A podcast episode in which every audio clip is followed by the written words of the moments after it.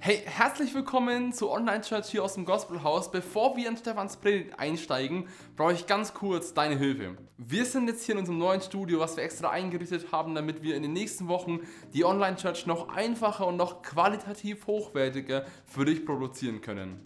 Seit einem Jahr machen wir das bereits. Wir haben schon über 60 Gottesdienste aufgezeichnet.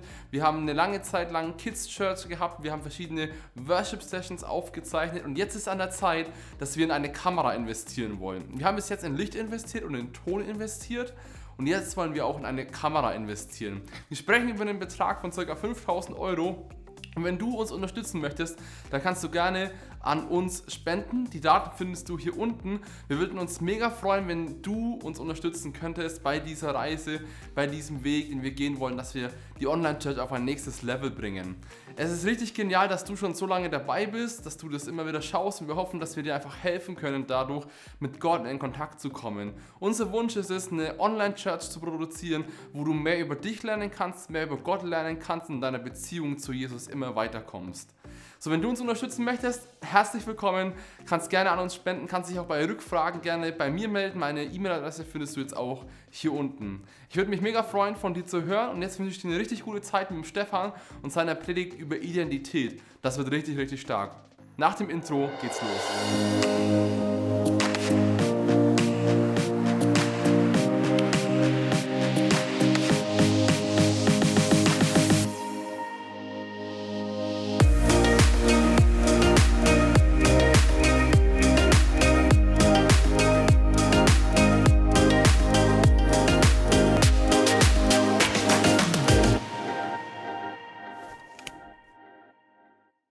Du eingeschaltet hast. Herzlich willkommen zur Online Church aus dem Gospelhaus. Wir freuen uns, mit dir gemeinsam unterwegs zu sein. Ähm, und wir freuen uns, dass einfach Gospelhaus so viel mehr ist als nur Nördlingen und Aalen vor Ort, sondern dass du von überall her uns folgen kannst. Und wir grüßen dich ganz herzlich hier aus Nördlingen, aus unserem Studio. Schön, dass du mit dabei bist.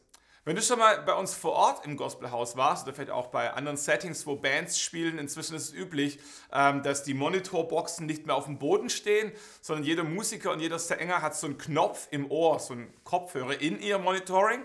Äh, und das ist ganz wichtig für jeden Musiker, äh, denn nur wenn hier ein guter Sound raus, reinkommt, kann da ein guter Sound rauskommen. Als Zuhörer hören wir natürlich nur, was aus den, den großen Lautsprecherboxen rechts und links kommt. Und wir, für uns ist wichtig, dass es nicht zu laut ist, nicht zu leise, dass die Höhen stimmen, Bass, Mitte, ähm, die, die Delay, Echo und diese ganzen Geschichten. Und so, das ist das, was wir hören. Aber der Musiker auf der Bühne, der hört nicht nur, oder sogar fast gar nicht das, was aus den großen Lautsprecherboxen kommt, sondern das, was in sein In-Ear-Monitoring reinkommt. Und für ihn ist das, was reinkommt, noch wichtiger, wie das, was rauskommt, weil nur wenn was Gutes reinkommt, kann auch was Gutes rauskommen. In unserem Fall haben die Musiker und die Sänger auf ihrem In-Ear so einen so Klick, also den, den, Rhythmus, den Takt, den sie da eingespielt bekommen, sodass alle Instrumente und Sänger im selben Rhythmus unterwegs sind. Dann gibt es einen Music Director wie, wie ein Dirigent im Orchester. Ähm, haben wir jemanden äh, mit Mikrofon, der die Kommandos geben kann, Strophe, Refrain, Bridge, lauter, steigern, leise, Pause ähm, Intro, Outro, diese ganzen Geschichten. Und dann hat jeder einzelne Musiker und jeder einzelne Sänger nochmal für sich so ein kleines, ich sag mal, Mischpult dazu, wo er für sich einstellen kann, was er auf seinem in ihr Monitoring, wie laut hören möchte. Ähm, gibt Musiker, die sagen, für mich ist das Rhythmusinstrument wichtig, das Schlagzeug oder das Bass und sie stellen sich das lauter ein. Die anderen wollen eher die Melodieinstrumente lauter haben. Die zweite Stimme will vielleicht die erste Stimme gut hören oder der Sänger an sich möchte sich selber gut hören. Und so stellt jeder Musiker und jeder Sänger seinen eigenen Mix zusammen. Ich glaube, es ist ein großartiges Bild auf unser Leben, denn der Mix Deine inneren Stimmen bestimmt die äußere Frucht deines Lebens. Wie ein Musiker einen In-Ear-Mix hat, der darüber entscheidet, ob er gut singen kann, ob er gut performen kann, ähm, genauso hat jeder von uns innere Stimmen die wir hören tagtäglich, manchmal lauter, manchmal leiser. Äh, manche Stimmen, die uns, die uns anfeuern, die sagen, du schaffst es, du gehörst dazu, ähm, ich bin auf deiner Seite, du bist ein Gewinner. Und manchmal auch negative Stimmen, die sagen, du, bist ein Loser, aus dir wird nie was, ähm, gib auf, die anderen sind schneller, ähm, du bist nicht gut genug, niemand mag dich, ähm, dein Bauch, du hast zugenommen, all diese Geschichten so. Wir haben unterschiedliche Stimmen, die wir hören je nachdem, wie wir sie einstellen. Es ist so wichtig, dass wir die inneren Stimmen, dass wir den Mix unserer inneren Stimmen richtig einstellen. Denn nur wenn der innere Mix unserer Stimmen gut eingestellt ist, richtig eingestellt auf die richtigen Stimmen, kann die äußere Frucht in unserem Leben Gutes hervorbringen. Und weil dieser innere Stimmenmix so wichtig ist, starten wir heute eine neue Predigtserie. Und die Predigtserie hat die Überschrift, was glaubst du eigentlich, wer du bist? Das ist nicht eine vorwurfsvolle Frage, das ist eine ernst gemeinte Frage. Was glaubst du eigentlich, wer du bist? Wir glauben, dass diese Frage wichtig ist, sich selber zu beantworten, sich selber richtig und sich selber gut und positiv zu beantworten. So wollen wir uns die nächsten Sonntage ein bisschen mit dieser Fragestellung beschäftigen. Wir glauben, dass diese Frage ähm, wichtig ist, aber dass diese Frage auch umkämpft ist. Ähm, Identität einmal formuliert, muss nicht nur einmal erobert werden, sondern muss permanent verteidigt werden. So, manchmal denken wir, wenn wir die Pubertätsjahre über, überstanden haben, dass wir so unsere innere Mitte gefunden haben, unser Selbstwert, dass wir mehr Rückgrat haben und wir denken so, diese ganz großen Gefühlsschwankungen, die sind vorbei und hoffentlich ist das auch der Fall. Aber das heißt nicht, dass wir ein für alle Mal durch sind. Manchmal denken wir, äh, ich habe meine Berufung gefunden, ich habe meinen Beruf gefunden, ich habe geheiratet, so, mein Leben ist stabil, mich kann nichts mehr erschüttern. Und dann gibt es doch immer wieder so Tage und Momente, wo die falschen Stimmen in unserem Leben sich laut machen und an unserer Identität schütteln. Kann ich erinnern, für mich vor einigen Monaten saß in einer Vorstandssitzung dabei vom BFP, ist der Bund Freikirchlicher Pfingstgemeinden, wo wir als Kirche, als Gospelhaus mit dazugehören. Großer Kirchenverband, 850 Gemeinden hier in Deutschland, über 1000 ähm, Pastoren ordiniert. So, dann gibt es einen Vorstand. Ähm, und ich wurde vor zwei Jahren dazu berufen und habe mich extrem geehrt gefühlt, da überhaupt dabei sein zu dürfen. Und ich kann mich erinnern, wie ich so die, die ersten Sitzungen erlebt habe. Es war so eine Gefühls- Mischung zwischen, ich habe es geschafft, ich gehöre dazu, ich, ich bin Auserwählter, so ähm, grandios. Äh, und auf der anderen Seite so diese, dieses ähm, trügerische Flüstern, wer weiß wie lange noch. Oder ich glaube, da ein Fehler unterlaufen. Die, die haben sich geirrt, wenn, wenn die wüssten, wie ich wirklich bin.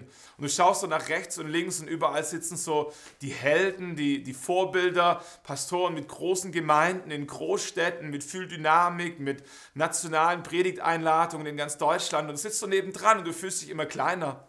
Am einen Moment so diese, dieser Stolz, diese, diese Dankbarkeit, dazugehören zu dürfen. Auf der anderen Seite diese Unsicherheit, ich bin der Kleinste von allen bin der unbedeutendste von allen. Wer weiß, irgendwann kommt einmal von rechts und von links und dann kommen coolere und jüngere und hippere Pastoren mit größeren Gemeinden und dann wirst du nicht mehr dazugehören. Und weißt du, ob du dieses kennst, dieses Gefühlschaos, das manchmal über uns hereinbricht, wo wir morgens aufstehen und wir denken, die Welt ist in Ordnung, und Nachmittag kommt irgendwie ein Satz oder ein Gedanke oder eine Begegnung und wir werden erschüttert in unserem Selbstwert, in unserer Identität. Und weil ich für mich festgestellt habe, Identität ist nicht, was auf deiner Visitenkarte steht, sondern in deinem Herzen. Identität ist nicht, was auf deiner Visitenkarte steht, sondern in deinem Herzen. Heißt, in dieser Sitzung drinnen ist mir, mir ist bewusst geworden, wenn, wenn die Zugehörigkeit zu einem Gremium, wenn die, wenn die Frage, wen ich kenne oder wer mich kennt, über meine Identität entscheidet, dann ist meine Identität ein Fähnlein im Wind, dann ist meine Identität wie eine Nussschale auf dem großen Ozean, hin und her gerissen, mal oben und mal unten. Ich habe für mich entschieden, das ist nicht, was ich möchte. Meine Identität soll nicht davon bestimmt sein, was auf meiner Visitenkarte steht, in welchem Gremium ich drin sitze, wie viel Geld ich verdiene, ob meine Gemeinde groß oder klein ist. Aber es ist ein Kampf, der, der nicht nur einmal gekämpft werden muss, es ist eine Überzeugung, die nicht nur einmal erobert werden muss, sondern permanent verteidigt. Und deswegen hat mich so, so fasziniert, was Paulus schreibt über sich selber im Römerbrief Kapitel 1, Vers 1, wo er schreibt, Paulus, Knecht des Christus Jesus, berufen zum Apostel, ausersehen, das Evangelium zu verkündigen. Ich habe festgestellt, Paulus wusste, wer er war. Diese Frage, was glaubst du eigentlich, wer du bist, konnte Paulus für sich beantworten, indem er sagt, ich bin Paulus, ich bin ein Knecht des Christus Jesus, ich bin berufen zum Apostel und ich bin ausersehen, das Evangelium Gottes zu verkündigen. Ich habe festgestellt, es ist nicht, ist nicht schlimm, es ist kein Grund, sich zu grämen, wenn die eigene Identität in Frage gestellt wird, erschüttert wird, wenn, wenn falsche Stimmen auf uns ein ähm, prügeln oder nieder, niederprasseln. Und so aber es ist wichtig, ähm, dass wir dagegen aufstehen, dass wir, dass wir uns nicht nicht äh, diesen falschen Stimmen hingeben und diese Lügen glauben, sondern dass wir anfangen, für unsere Identität aufzustehen und zu glauben. Und ähm, damit wir kämpfen können, damit wir was verteidigen können, müssen wir zuerst mal was erobern. Wir müssen für uns definieren, wer wir eigentlich sind und was unsere Identität ist. Das ist mal an dem Beispiel von Paulus so ein bisschen durchgehen. Ich glaube, da können wir einige Dinge lernen, die wir versuchen können, dann für uns zu übertragen oder anzuwenden. Das erste, was Paulus sagt, ist, ich bin Paulus. Das war, das war mein Name. Es war so Smalltalk-Einstieg. Wie heißt du? Wo kommst du her? Was machst du beruflich? Studierst du noch? So kennen wir vielleicht so diese, diese Kennenlerngespräche, Smalltalk irgendwie auf einer Party, fremde Menschen. Wir versuchen uns vorzustellen, ein bisschen einzunorden. Und das ist das, was Paulus macht. So, ey, ich bin Paulus.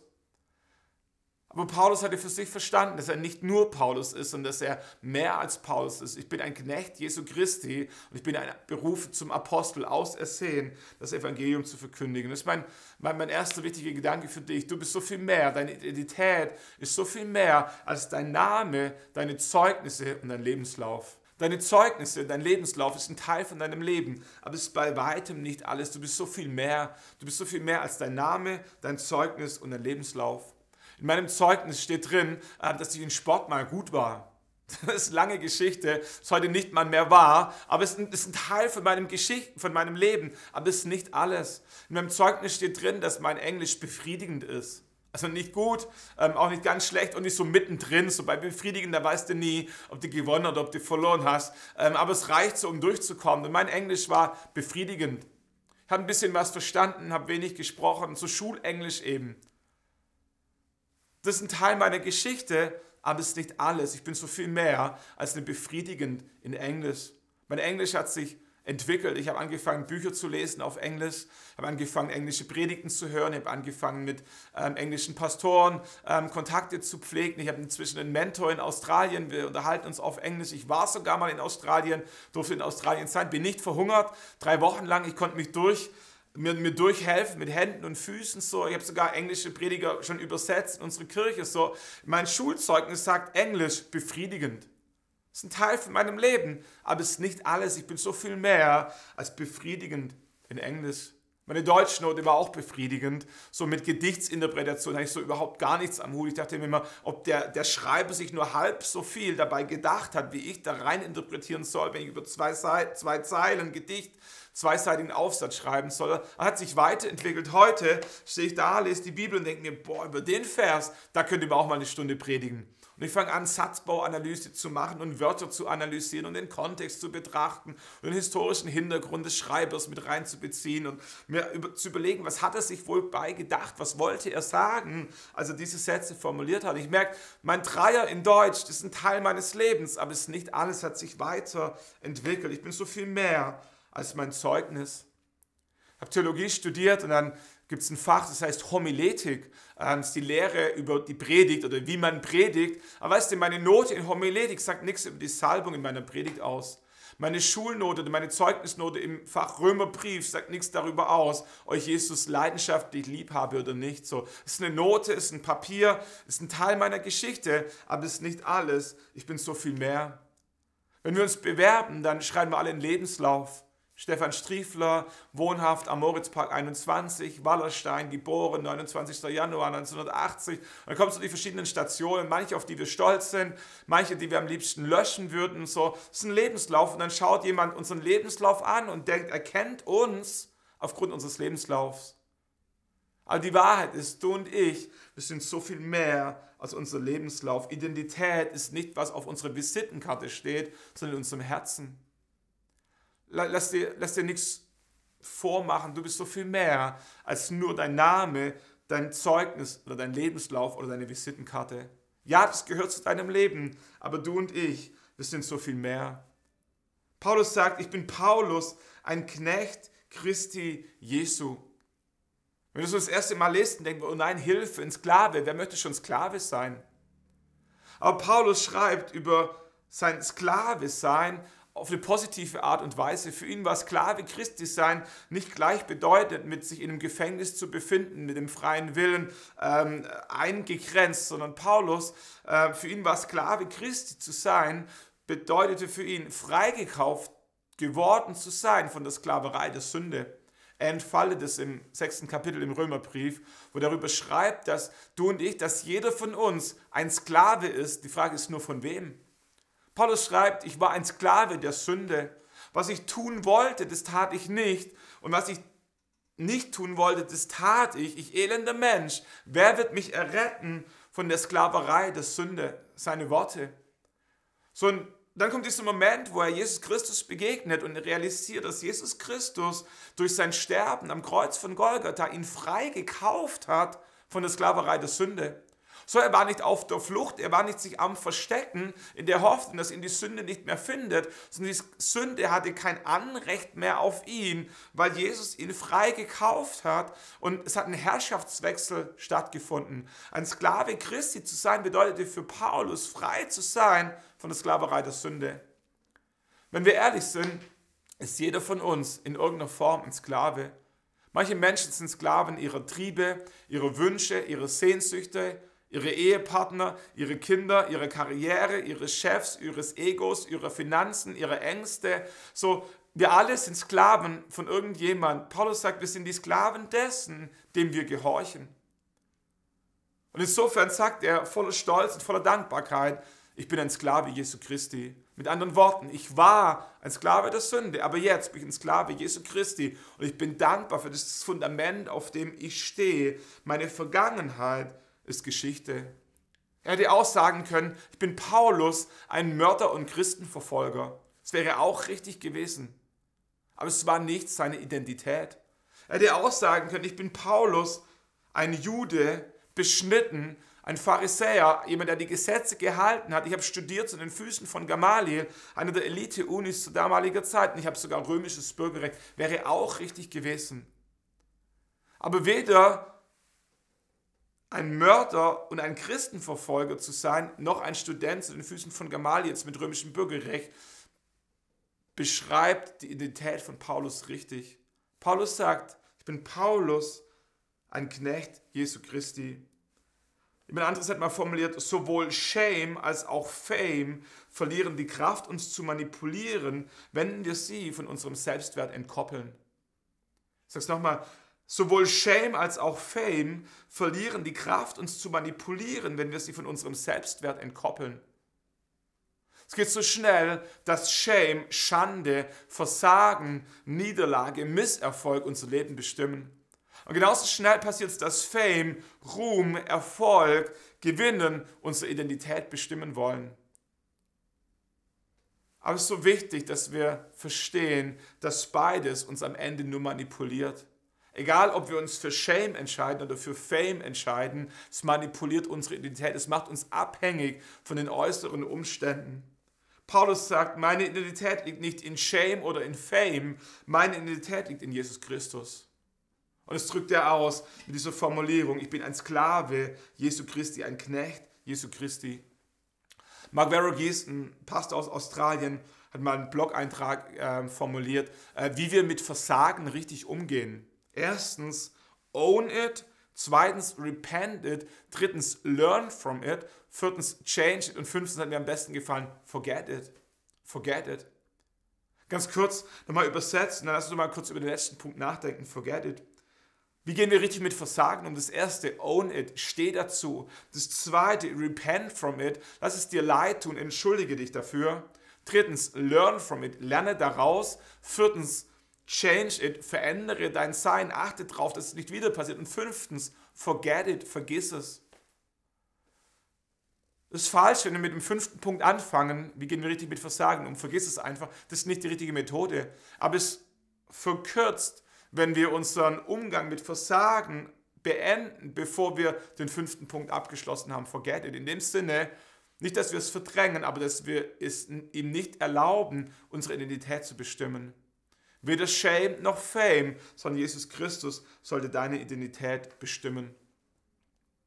Wenn wir Menschen taufen, nicht als Kinder, sondern in Form von Glaubenstaufe, als aufgrund ihrer freien Entscheidung, als Teenager, als Erwachsene, als Senioren, werden wir am 25. Juli wieder haben. Wir freuen uns extrem drauf. Ähm, so, was passiert, wenn wir Menschen taufen? Symbolisch gesehen beerdigen wir die alte Vergangenheit Paulus sagt, ist jemand in Christus, so ist er eine neue Kreatur.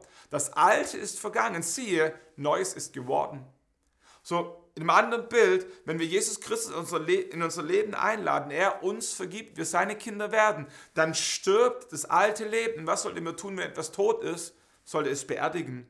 Und dann ganz wichtig, wenn was beerdigt worden ist, sollten wir es dort lassen. Grab's nicht mehr aus, das stinkt schon, das muffelt. Und das Gleiche passiert, wenn wir unser altes Versagen, unsere alte Identität immer wieder ausgraben, obwohl schon was Neues begonnen hat durch Jesus Christus, dann muffelt es in unserem Leben. Und es ist so wichtig, ähm, wenn du jetzt dein Leben eingeladen hast, lass dich taufen, mach einen mutigen Schritt, ähm, sag Ja zu Jesus, bekenn dich öffentlich wie in einer Form in einer Hochzeit, aber feier auch eine Art Beerdigung, wo du das alte Leben beerdigst und sagst, ich bin was Neues geworden, Jesus hat mir ein neues Leben geschenkt. Haben letzten Dienstag eine Frau ähm, getauft bei uns in der Gemeinde, der Kirche im Gospelhaus, die kam aus dem Iran, ähm, war dort Muslimin, hat an Allah geglaubt und äh, ist dann in eine große Bedrängnis gekommen, weil ihr Sohn drogenabhängig wurde, drogensüchtig viel ähm, dort gepuncht, ähm, was dramatische Auswirkungen hat für die Drogensüchtige und so was sie ähm, verzweifelt um ihren Sohn am, am Beten und Flehen zu Allah in, mit Selbstkasteiung, das volle Programm. Und es hat nichts gegriffen. Sie hat den Friseursalon und eines Tages kommt eine Kundin vorbei, die sie gut kannte, eine Freundin, und sagt, Kadice, warum, warum schaust du so traurig? Und sagt, du weißt, mein Sohn ist drogenabhängig. Sagt sie, du, der musste beten. Sagt sie, mache ich schon die ganze Zeit, aber hilft nichts sagt die Freundin, muss zum richtigen Gott beten und erzählt ihr von Jesus Christus. Sie fangen an, gemeinsam zu Jesus Christus zu beten, dass Jesus ihren Sohn frei macht. Und das Wunder passiert. Ihr Sohn wird frei, ihr Sohn heiratet, ihr Sohn gründet eine Familie und er bleibt drogenfrei bis heute. Und aufgrund dieser Gebetserhörung fängt sie an, ähm, an Jesus Christus zu glauben, sammelt andere Menschen. Sie beten in ihrem Friseursalon, sie hat Bibeln in ihrem Friseursalon, sie hat andere christliche Literatur in ihrem Friseursalon und dann wird sie entdeckt und so muss sie fliehen, kommt nach Deutschland ähm, und wollte sich nun unbedingt taufen lassen. So, wir haben einen Iraner kennengelernt, Keramat, ähm, der auf der Flucht Jesus erlebt hat, der politisch verfolgt wurde, äh, wenig gläubig war, aber auf der Flucht nach Deutschland Jesus Christus in einem Traum begegnete, ähm, wundersame ähm, Entwicklungen erlebt hat und Gott versprochen hat, wenn du mich nach Deutschland führst, dann will ich äh, jeden Tag Menschen von dir erzählen. Und beide sind zusammengekommen. Keramat spricht großartig Deutsch und haben die Geschichte gehört und wir haben uns entschieden, diese Frau taufen, äh, zu taufen aufgrund ihres persönlichen Wunsches, weil, weil, weil es ein altes Leben gab, das zu beerdigen war, symbolisch gesehen. Vielleicht gibt es bei dir auch ein altes Leben, das wir beerdigen sollten, weil du schon längst eine neue Identität bekommen hast, weil du ein Kind Gottes geworden bist. Vielleicht bist du noch nicht ein Kind Gottes, vielleicht brauchst du noch eine neue Identität, kann heute deine Chance sein, Jesus in dein Leben einzuladen, deine alte Identität hinter dir zu lassen. So Paulus sagt, ich bin Paulus, ein Knecht Jesu Christi, ein Sklave Jesu Christi, bin frei von der Sklaverei der Sünde. Jesus ist der Herr in meinem Leben. Und es ist so wichtig, dass wir das verstehen, wenn Jesus uns eine neue Identität gibt als Kinder Gottes, dann ist die alte Identität ungültig. Das ist wie wenn zwei Menschen heiraten und oft die Frau den, äh, den, den Familiennamen des Mannes annimmt. In dem Moment, wo sie beim Standesamt unterschreibt, ist ihre alte Identität Geschichte. Die alte ID gibt es nicht mehr. Der alte Personalausweis ist ungültig. Und es macht keinen Sinn, mit einem ungültigen Identitätspapier durchs Leben zu gehen. Was es braucht, ist, dass wir die neue Identität annehmen. was auch die Wahrheit ist, ähm, diese neue Identität, die, die, die will gelernt sein. Die will gelernt sein. Die, die muss adoptiert werden. Viele Frauen ähm, üben dann zu Hause die Unterschrift und es braucht manchmal ein bisschen Zeit am Telefon, sich mit dem richtigen Namen zu melden. Aber Fakt ist, die alte Identität ist Geschichte, ist eine neue Identität geworden und in diese neue Identität dürfen wir reinwachsen. Und das ist, was so wichtig ist. Deine Identität ist so viel mehr als dein Name, dein Zeugnis, dein Lebenslauf, deine Visitenkarte. Deine Identität als Kind Gottes ist, dass Jesus dir vergeben hat, deine Vergangenheit Geschichte ist und du eine neue Kreatur geworden bist. Und in dieser neuen Identität als Kind Gottes, als Sklave Gottes, darfst du dich bewegen und bewegen lernen. Das dritte, was Paulus schreibt, und es wird ein bisschen kompakter jetzt, ähm, keine Angst. Ähm, das dritte, was Paulus über sich schreibt in seiner Identität, ich bin berufen zum Apostel. 1965 hat ein Wissenschaftler Robert Rosenthal eine Studie gemacht in einem amerikanischen Kontext, Grundschule. Ähm, und er ist an Grundschulen gegangen und hat ähm, darum gebeten, die Schulklassen einem Test unterziehen zu dürfen, um herauszufinden, welcher der Schüler und Schülerinnen überdurchschnittliches Potenzial haben. Haben sie gemacht bei Erstklässler und bei Zweitklässler und im Schnitt 20% der Schüler waren überdurchschnittlich so, das war das Ergebnis des Testes und dieses Ergebnis wurde den Lehrern mitgeteilt. Den Schülern nicht, sondern nur die Lehrer wussten, welche ihrer Schüler und Schülerinnen überdurchschnittliches Potenzial hätten aufgrund dieses Testes. Nach einem Jahr später kam Robert Rosenthal wieder und hat die Schulklasse wieder untersucht, um festzustellen, ob die Schüler mit überdurchschnittlichem Potenzial auch wirklich sich überdurchschnittlich entwickelt hätten. Und Tatsache haben sie gemacht. In der ersten Klasse haben sie im Schnitt 27 IQ-Punkte dazu gewonnen beim Test, im Verhältnis zu nur 12 IQ-Punkten beim Durchschnitt der Klasse. In der zweiten Klasse haben die Top 20, die mit dem größten Potenzial 17 IQ-Punkte dazu gewonnen, während die anderen nur 7 IQ-Punkte dazu gewonnen haben. Jetzt kommt der Clou des Testes. Der erste Test war fake. Es gab keinen Test, welche Schüler mehr Potenzial hätten und welche nicht. Es war völlig willkürlich 20% der Klasse wurden ausgewählt und den Lehrern wurde mitgeteilt, diese 20% Schüler und Schülerinnen hätten überdurchschnittliches Potenzial. Und allein die Tatsache, dass die Lehrer geglaubt hatten, dass die Schüler überdurchschnittliches Potenzial hätten, hat dazu geführt, dass sie überdurchschnittliches Potenzial hatten, nachweislich. Auf einmal fragen wir uns alle, was hätte aus uns werden können, wenn unsere Lehrer mehr an uns geglaubt hätten. Das ist die andere Geschichte dieser Studie. Mein Gedanke in Bezug auf, mein, auf diese Predigt ist, wenn das, was dein Lehrer über dich denkt, schon so gravierende Aussagen über deine Entwicklung hat, wie krass müssen erst die Auswirkungen sein dessen, was du selbst über dich glaubst. Denk mal drüber nach. Wenn selbst das, was dein Lehrer über dich denkt, Auswirkungen auf deine Zukunft hat, wie krass müssen erst die Auswirkungen sein bezüglich dessen, was du selbst über dich denkst und über dich glaubst, beziehungsweise Gott über dich sagt. Wenn wir wissen wollen, welches Potenzial in uns drin steckt, dürfen wir nicht in unseren Spiegel schauen, sondern in unsere Bibel. Wenn wir in unsere Bibel reinschauen, entdecken wir, dass Gott uns wunderbar gemacht hat, dass wir in seinem Ebenbild erschaffen sind. Wenn wir in die Bibel hineinschauen, entdecken wir, dass wir Botschafter an seiner Stadt sind. Wenn wir in die Bibel hineinschauen, entdecken wir, dass diese Zeichen denen folgen, die da glauben. Nicht den Intelligenten, nicht den Reichen, sondern denen, die da glauben. Wenn wir in die Bibel reinschauen, entdecken wir, dass Jesus mit uns ist, verspricht, mit uns zu sein, bis ans Ende der Welt. Das Potenzial über deinem Leben findest du nicht in deinem Spiegel, sondern in deiner Bibel. Fang an, deine Bibel zu lesen, fang an, deine Bibel zu glauben und hör auf, als Kopie zu sterben, wo Gott dich doch als Original geschaffen hat. Deine Identität besteht nicht darin, jemand anderes zu sein, sondern der zu sein, als den Gott dich gewollt und als den Gott dich geschaffen hat. Deine Berufung, Paulus sagt, ich bin berufen als Apostel, deine Berufung ist so viel mehr als dein Beruf. Es geht so schnell, dass wir uns über unseren Beruf identifizieren sondern ich bin Schreiner, ich bin Metzger, ich bin Erzieher. Aber weißt du, die Tatsache, dass du Schreiner bist, sagt nur aus, dass du mit Holz arbeitest. Also sie sagt nichts darüber aus, ob du großzügig bist, ob du liebevoll bist, ob du jähzornig bist, ob du arrogant bist, ob du ein Tröster bist, ein Ermutiger, äh, ob du ein Heldenmacher bist. Sagt einfach nur aus, dass du mit Holz arbeitest. Aber deine Berufung ist nicht Schreiner, das ist dein Beruf. Die Frage ist, was ist deine Berufung? Was ist das, was du über deinen Beruf hinaus hinterlassen möchtest bei den Menschen, denen du begegnest. Vielleicht sagst du, hast du ein Herz, Menschen zu trösten.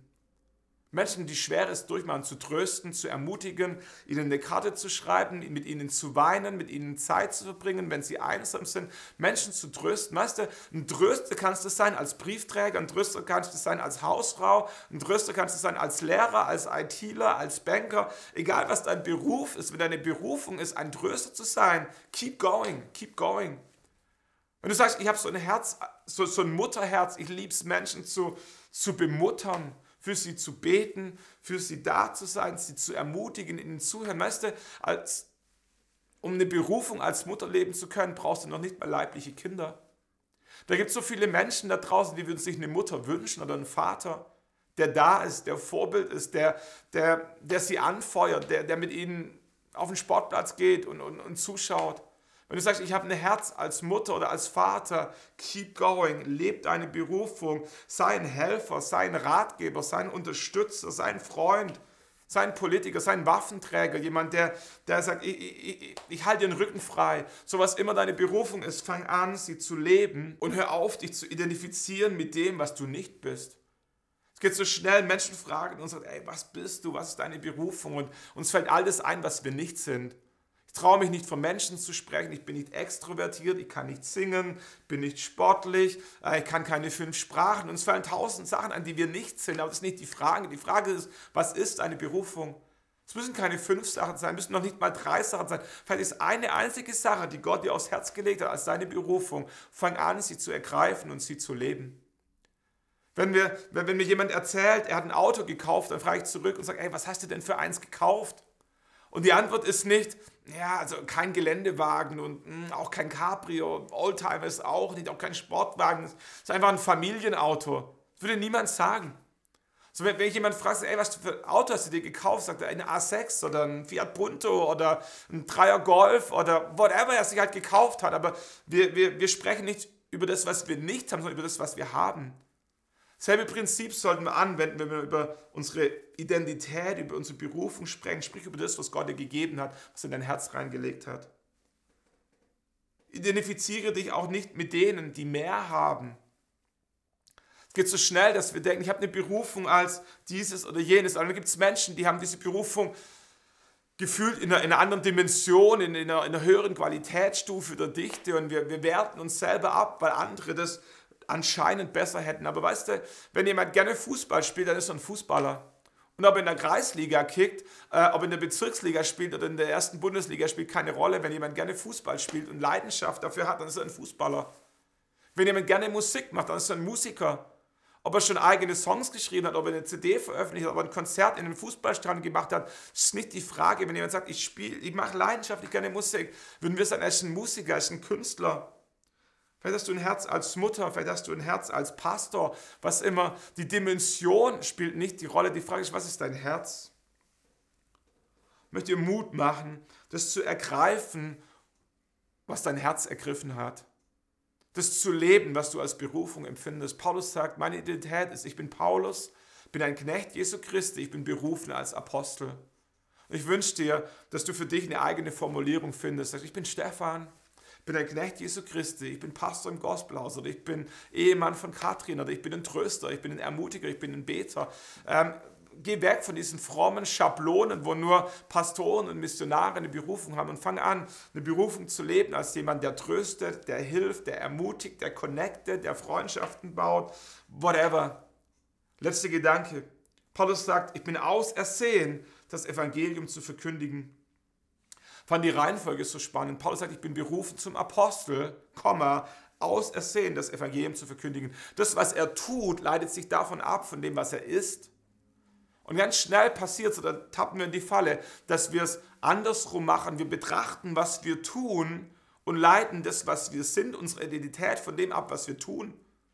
Und so kommen wir auch zu dem Schluss, dass wir denken, wir seien Schreiner oder wir seien Hausmeister, weil das ist das, was wir tun, unser Geld zu verdienen. Und dann denken wir, ah, wenn wir das tun, dann muss das unsere Identität sein.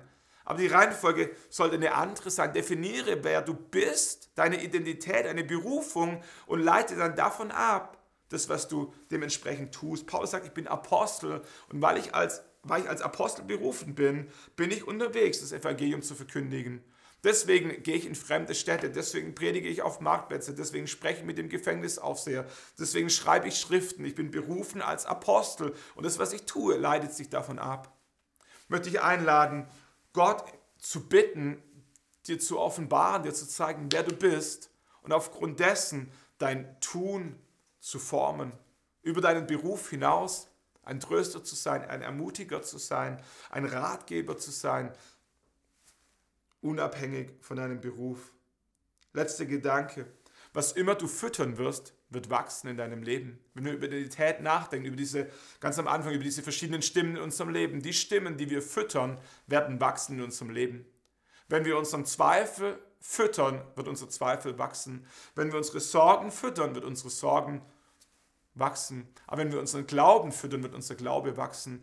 Wenn wir unsere Stärken füttern, werden unsere Stärken wachsen. Wenn unsere Identität gefüttert wird, wird unsere Identität wachsen. Was immer du wachsen sehen möchtest in deinem Leben. Das ist das, was du füttern solltest. Das ist dem, was du Aufmerksamkeit schenken solltest, worüber du sprechen solltest, was du festhalten solltest, formulieren solltest, was du mit anderen Menschen teilen solltest. Füttere das, was du möchtest, das in deinem Leben Wurzel schlägt und wächst. Füttere deine Identität. Sie muss nicht nur einmal erobert werden, sondern permanent verteidigt. Da gibt es was, das Gott in dein Leben reingelegt hat. Paulus sagt, ich bin Paulus, ein Knecht Jesu Christi, berufen als Apostel, ausersehen das Evangelium zu verkündigen. Und genauso gibt es eine Identität, wie Gott dich einmalig, einzigartig, speziell geschaffen hat. Und Gott wünscht sich, dass du als Original unterwegs bist in deiner Identität. Dreh die richtigen Stimmen hoch, lade dich ein, noch einen Song mit uns zu hören, einfach in dich zu gehen und Gott zu bitten, zu dir zu sprechen in Bezug dessen, darauf, wie er dich sieht. Be blessed.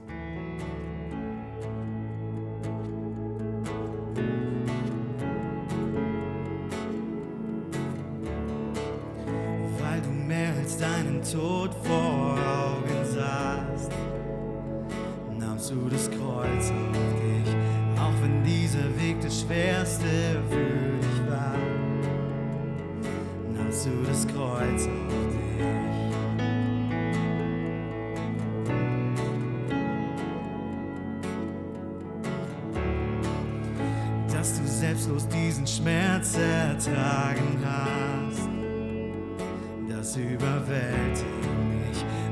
Ich schwach, ist diese Liebe meine Kraft. Das überwältigt mich. Du hast mich zuerst geliebt, darum will